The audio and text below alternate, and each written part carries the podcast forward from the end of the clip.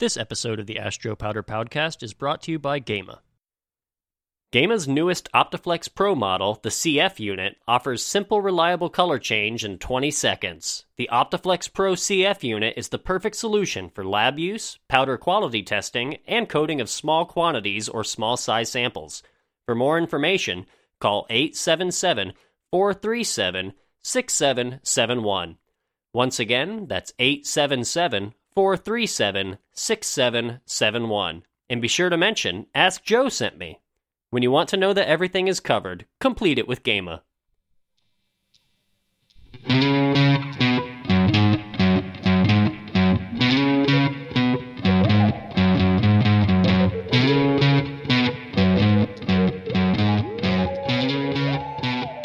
Hello, all you powder coating fans, and welcome to episode 26, the Ask Joe Powder Podcast. I'm your host, Joe Powder, aka Kevin Biller, and with me, as always, is my esteemed colleague, sidekick, and the coolest cat on this side of C-Bus, Nathan. He's our powder coating formulator dude. Let me put on my sunglasses. It's the law around here. You got to wear your sunglasses so you can feel cool. We're broadcasting from the Powder Coating Research Group studios in Columbus, Ohio. The purpose of the Ask Joe Powder podcast is to bring the latest news and technical know how to the global powder coating community. So let's get it rolling. But before we do, shout Out. I'd like to give a heartfelt shout out to Jase Kaser. He's the general manager of Kaiser Blasting and Coatings in beautiful Lincoln, Nebraska. Jase was recently recognized as one of the movers and the shakers in our industry, uh, as he is a recipient of the esteemed 40 Under 40 Award, uh, which is given by Products Finishing Magazine. Jase runs the family business, uh, which was started back in 1987 by his parents. But what sets Jase apart is his rather pervasive presence in social media. And for me, that's specifically LinkedIn with his comments and his blogs and his vlogs. He's a true advocate for the powder coating industry. If it's not an astute observation about powder application characteristics or appearance of a, a recent powder that he sprayed, it's an earnest question about a nagging problem, maybe having something to do with defects or inconsistent performance. Jase is always engaging, and he pulls in the finest powder experts to weigh in on their perspective uh, on the issues that he, he brings up. So, hats off to you, Jase. Well deserved. Keep up the good work. And now it's time for the news in our Guess What segment. Guess what?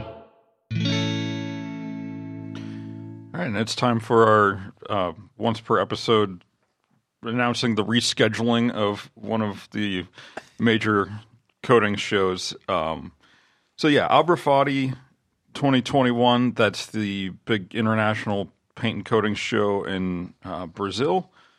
That's been moved uh, from late September to the end of November. It's actually November 30th through December 2nd, 2021. You know, it's funny because that was a log jam. When we looked at September, it's like almost every single day in September was a major coatings conference event. Everything got pushed back, yeah. So yeah, this actually puts them uh, in their own time frame, so maybe more people will be able to attend. But also, you know, they're taking note of security for the participants and the quality of execution, all those sort of things. In the meantime, though, they're asking for abstracts. If you have a presentation detailing a high level technical contribution and want to present research results, go ahead and get a hold of those guys, the Abrafati International Coatings Congress. And this is also interesting. Foreign speakers are welcome to present their lectures via live stream. So that should uh, open up the possibility for a lot more people to be able to present to the show if they don't have to actually travel to Sao, Sao Paulo in November. You know, I, I think that's a sign of the times. I think we're going to see more of that just going on in the future. More and more of that. You know, regardless of you know what goes on with pandemics and and other crazy uh, global events, um, I think it's just going to become you know part of the scene. Well, now everyone has the capability to do the live streaming, and it just makes sense. Yeah. Mm-hmm. Still like getting getting together in person though. Oh, for sure. All right, and Coatings World reports that Evonik has joined the MIT IBM Watson AI Lab. That's a bunch of letters, but Evonik is actually the first chemical company to participate in the MIT IBM Watson AI Lab. You know, that's their their supercomputer that they're developing artificial intelligence technology uh, on to win Jeopardy, right? To win Jeopardy. As part of the partnership, Evonik and IBM have already investigated new possibilities to create a collaborative intelligence between humans and machines in pilot projects. They've also succeeded in building artificial intelligence that will further accelerate the research for new materials, according to Evonik. You know, it's it's interesting. You know, I don't know if everybody knows uh, Evonik, but you know they're a major supplier of raw materials that go into powder coatings, including you know a, a number of different additives, including fumed silicas and, and fumed alumina, and, and also uh, cross linkers and and and they're debuting some filler uh, mineral fillers as well. So they're well integrated into the powder coating uh, supply chain, and uh, this is just real interesting news, Nate. Right, and finally, Axalta just announced the introduction of the Axalta Bright Futures Scholarship Program. Students studying specific STEM, business, or technical slash vocational fields at eligible partner schools in Delaware, Michigan, Pennsylvania, New York, Texas, or Virginia can apply now through May 12th for renewable scholarships of up to $5,000. You can do a search for Axalta Scholarship, or it should be in the show notes a link to the scholarship program if you know somebody that wants to apply or if you yourself are eligible. That sounds great. You know, I've seen more and more of this uh, lately in the last few years where the major um, coating suppliers are stepping up to the plate to offer scholarships to encourage people to next generation. Yeah, bringing them into the fold. Scientific stuff. Okay, friends. Now it's time for the question and answer portion of our podcast. Do you have a question? Ask Joe Powder. Well, you can ask him. Ask Joe Powder. He has the answer. That'll advance your powder coating. It's the Ask Joe Powder podcast. Okay, our first question comes from Sean Bevis in Chattanooga, Tennessee. And this is a long one, so hold on to your butts. He says, Hi, Joe. Been a reader for quite some time now, but never asked this question. We're a multi substrate powder coater with both batch and conveyorized paint lines. A typical day of powder coating might show we change colors 10 to 15 times, spraying everything from TGIC, super durable, 70% fluoropolymer, it's all spray to waste. We have about 25 to 30 stock colors, but we might have somewhere in the neighborhood of over 400 different colors total. We might get an order for a special match color, buy 55 pounds of it, and then only spray 30 pounds. Then the leftover will sit on a shelf for months or years until the possibility of using it again comes around. We've actually sprayed three, four, five year old powders with no problems, but we also run into a few issues recently. Just within the past year, we've started MEK checking our products to ensure full cure. Since then, we've had six jobs where MEK check showed insufficient cure. We'll rebake the parts, but it typically doesn't improve the MEK. The powder softens quickly and often wipes down to the base metal in 10 to 15 rubs. These six jobs have all been lighter colors like white, beige, light tan, pink, etc., and have all come from boxes of powder over three years old from multiple vendors. Seems like the darker colors, even those that are over five years old, can still be used and will cure. We have multiple powder suppliers. We've seen similar results with all the vendors. Our powder storage area is not temperature controlled. The powder storage area will see hot southern days of 100 plus degrees F and cold winter months below 30. What exactly is causing the powder to not cure? Is there some specific constituent in the powder that doesn't age well to temperature fluctuations and moisture?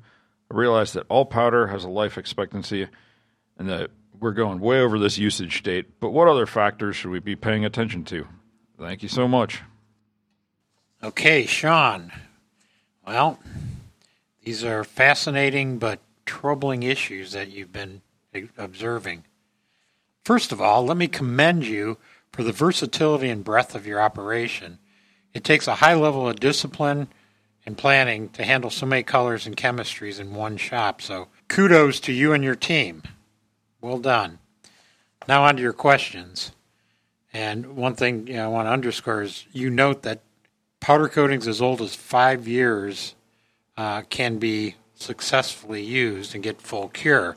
So let's just talk about some of these some points that are critical to maintaining the stability of your powder coating while it's in storage. Number one, and we say this at the end of our broadcast every every time, keep your powder dry. Not kidding. And you know, it's not super critical that your storage area have a really you know tight range, finite range of of humidity as much as it's imperative to keep the plastic bag, the liner, which contains the powder, sealed tightly when you store the powder. The powders that you receive are supplied in boxes or barrels and have a thick, uh, you know, in, in, the States we'd say three to four mil plastic liner. And these liners, if they're if they're sealed, if they're closed at the top, essentially isolate the powder from environmental humidity. The thing you want to avoid are open bags, which would allow the powder to absorb humidity and can cause clumping and sometimes chemical reactions. So that's that's number one. Okay, second, keep your powder cool. So you can feel cool. You mentioned that your storage area can see southern temperatures of 100 degrees Fahrenheit, and that's uh, 38 degrees Celsius for our friends in, in more modern countries than this one. Uh, most powders can endure this exposure. However, if you have a low temperature cure powder, you're going to have problems with clumping and quite possibly pre reaction at uh, these elevated temperatures. The pre reaction that could occur will cause an increase in texture that may be unacceptable, and the increased texture of this pre reacted powder can also impair adhesion due to poor flow and leveling uh, the powder in your oven. I think it's a really good idea that you're checking the MEK resistance of your jobs. One thing that's important to note, though, is that every powder coating will not provide the same MEK resistance. Uh, like, for instance, polyesters typically soften after 25 double rubs, whereas epoxies and polyurethanes, if you're using them, will be virtually unaffected by this test. Hybrids or epoxy polyesters are going to fall somewhere in between polyesters and epoxies, depending on how they're formulated. Your observation that when applying aged light color powders are more likely to fail the MEK resistance than dark colors, it's perplexing to me. But there may be a couple reasons for this. One, the original fresh powder may not be very resistant to MEK, and you're just checking it now. So that could be one cause. The other reason may be a general lack of cure due to maybe these have a higher bake requirement and you're just not getting your parts up to temperature, or you have denser parts or a higher load in the oven. Question for you is Have you checked the actual time and temperature of the parts of various jobs that you run through your ovens? Higher oven loads, either due to heavier parts or more parts, tax your burners more and can keep parts from reaching your specified temperature. So it's really important to verify your part temperature and time at that temperature to ensure full cure. Now, regarding the failure after 10 to 15 MEK double rubs, this is a serious issue. All powders will surpass this test if fully cured. So I'm kind of surprised at the results you're seeing. Uh, I'm also surprised that rebaking the parts doesn't improve the performance. I would spray a part and cure it for a very long time at temperature to verify this poor performance that you're seeing. And I think one long bake may provide better cure than two short bakes. Regarding color differences equating to different levels of cure, this would only make sense if you're using infrared as a source of heating. Light colors will reflect a high percentage of infrared and therefore heat more slowly and to a le- lower temperature than darker ones.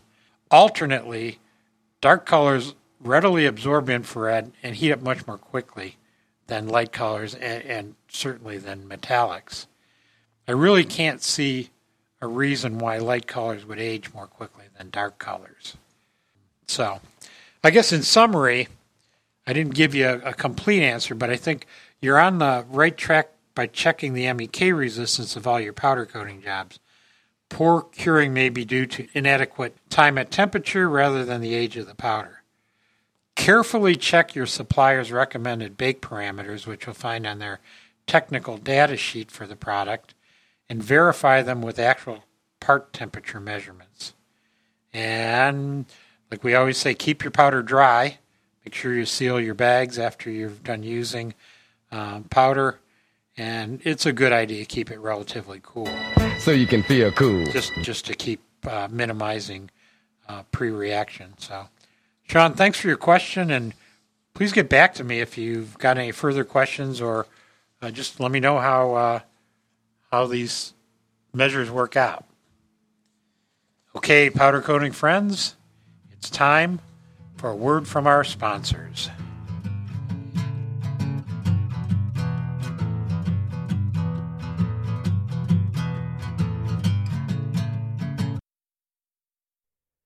Gema powder coating systems offer you greater efficiencies while producing high quality results.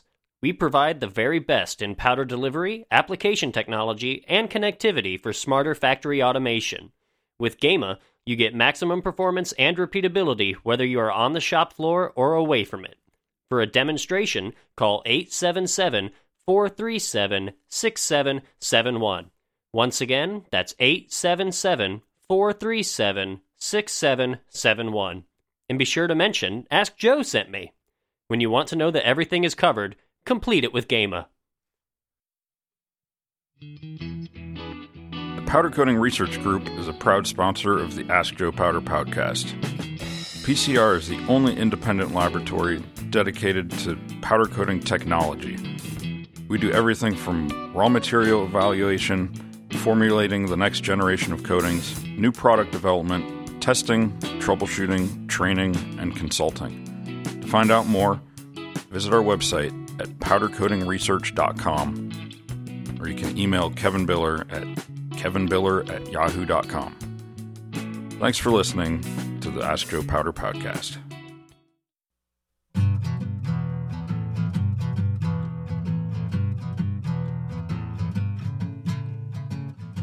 All right, our next question comes from Lee Montmayer in Wisconsin. He says, Dear Joe, do you know of a more robust test for hardness than the pencil hardness test? We recently had four different labs test a basic black TGIC powder and got four very different results. The results range from HB to 6H. The product should have been rated 2H. Lee, this is uh, an age old problem in the powder coating. Um, and there, there's some reasons for this. Um, first, the, let's address the variability of the test. This pencil hardness test is the most common, but it's the most inconsistent technique to measure the hardness of a coating. Yeah, the, the differences that you can see could have to do with subjective operator type factors like how somebody's pressing on the on the uh, the, the, surface with the uh, pencil.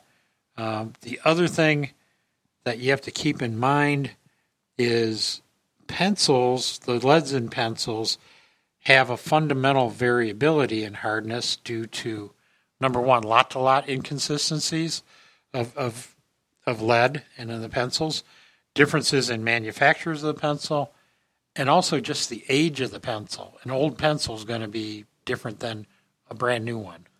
Well, and that's why when we do a, a pencil hardness test, we usually look at it as a comparison of those different samples at that time. You know, it's like you said, it's the the operator could be running the test a little bit differently than someone else runs it, and really the guy's saying HB to 6H. That's a ridiculously large range, but it's also not that surprising that it's just everyone kind of runs the test differently. But if you gave them, you know, four different coatings and had the same guy run the test, you could say, okay, this one's harder, this one's softer. Absolutely, it's a comparative test and operator uh, influence for sure, Nate. Um, yeah, so let's get on to some of the options you have, um, and it really kind of depends on your budget. Uh, first thing you can do is consider a, a, testing sled. In some places, these they're called a Wolff Wilborn testing sled, um, where it it's actually a fixture that you put your pencil in, you you uh, secure it, and you just push the the pencil um, held sled across the surface, and then you interpret the results. It takes out that variability of you know one person with a limp wrist just grazing the surface versus somebody with you know a, a power builder who takes a running leap and then jabs the, the surface with a, a pencil. So that's that's one thing you can consider getting a testing sled. They're they're not cheap, but they're they're they're they're affordable. Now, if you'd want a more sophisticated and reproducible hardness test, um, you may want to consider something like the Sward rocker hardness tester or the Koenig pendulum hardness tester. Let's talk about the Sward rocker method first. It employs a technique that relies on the physics that a softer surface affects the amplitude of oscillation of a rocking body. If you can follow me on that, but somebody gave this a lot of thought when they developed that test method. Basically, the softer surface dampens a rocking disc more quickly than a, a harder surface does. Please be advised, though, when you run this test, that minor differences in coating thickness can affect your data. The ASTM D2134 covers this technique in, in detail.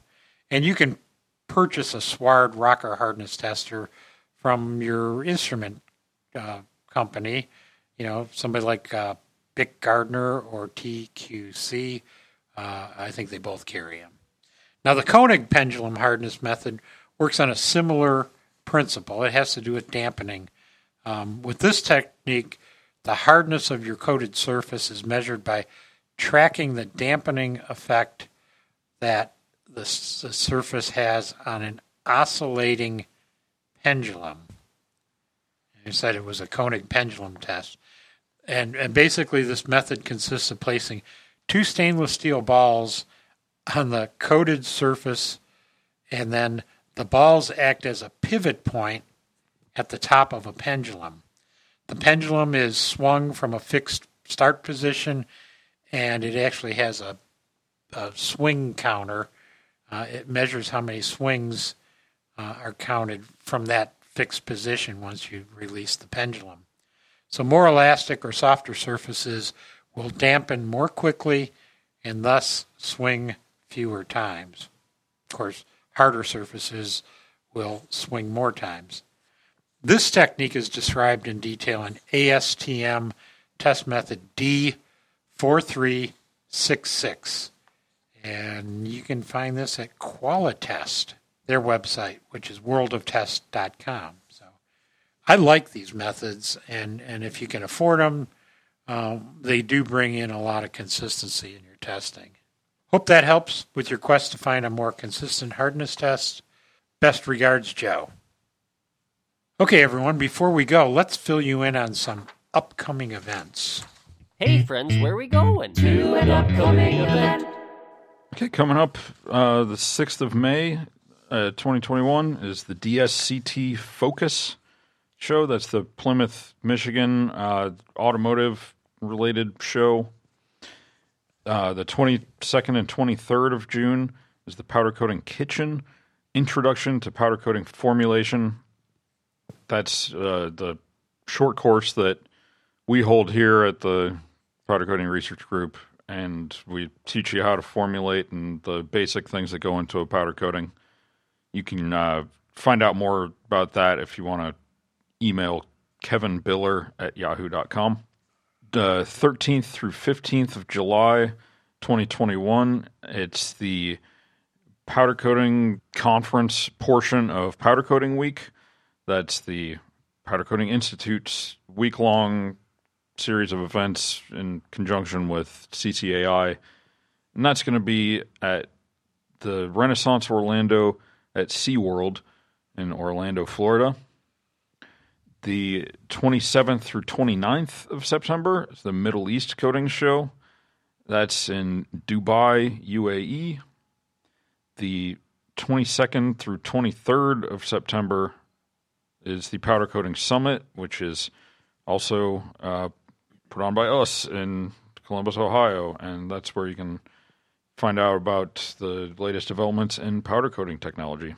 And one thing I want to say about the Powder Coating Summit, you know, we we've put this thing on for the last 15 years, and I'm really excited about this one. I, I'm always excited because we always have a great lineup of speakers. But this year, our keynote speaker is Kevin Hales, and he's from Akzo Nobel. He's innovation manager for automotive coatings, and he's going to talk about the future of powder coatings in the automotive world, which there's a lot of stuff cooking now, and it's going to be pretty exciting.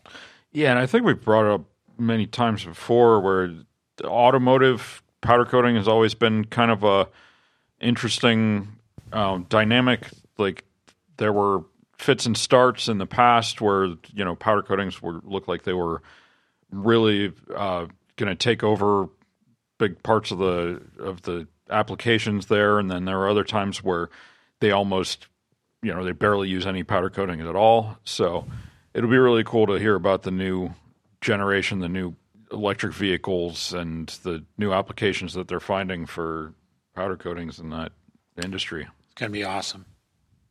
You can also catch the Ask Joe Powder Q and A, the legacy part of the Joe Powder uh, uh, story, in print. Uh, you can find it in Powder Coated Tough magazine, which is the flagship magazine for Powder Coating Institute. You can also find it in Polymers Paint and Color Journal. The the masthead is PPCJ, our, our, our wonderful friends there. Um, they also have a, a link to the, the podcast on their website, so you can check it out there. And PCI Magazine, Paint and Coatings Industry Magazine, um, has it on their website under the Finishing Flash tab. You can find all of our episodes online at askjoepowder.com. But really, if you use any sort of powder, uh, podcast app or searching tool to play the play podcasts, you can subscribe. You can subscribe on Spotify, Stitcher, Apple, Google, Amazon, um, Audible, anywhere that you find your podcasts. Just you know, subscribe to them there, and it'll let you know as soon as a new episode comes out. We try to do them every other Tuesday, but you know, life happens. Sometimes we get a little sidetracked. Okay, and you can look for us on Twitter, aka Joe Powder. We also have a YouTube channel that uh, will be updating periodically. If you want to ask Joe a question, the email address is askjoepowder at yahoo.com, or you can call in and leave us a message at country code 1 478 2 Ask Joe. It's 1 478 227 5563. This has been a production of the Powder Coating Research Group. Our sound recording, music, all that sort of stuff is done by Nick Page. Everybody's got a little light under the sun. And keep your powder dry, my friends.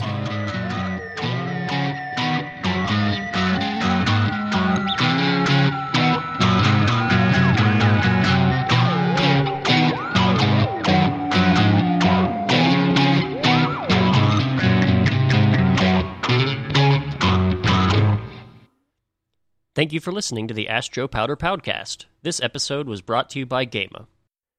Gema's Optistar all in one control unit leads the industry with a design fusing electrostatics and power feed in one compact device. By combining the powder injector and control unit functionality into one device, you get the highest coating efficiency, fastest response times of powder output, and excellent cleaning performance.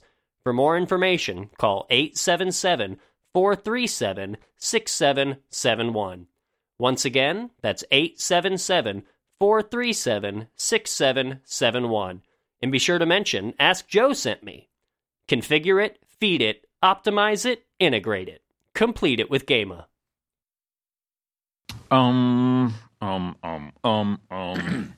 Man,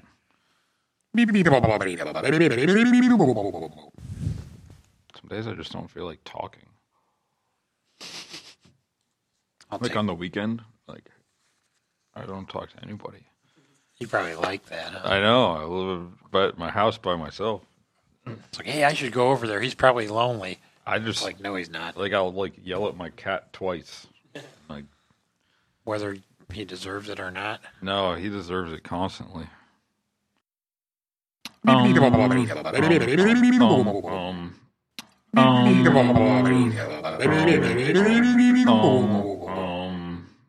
um, um,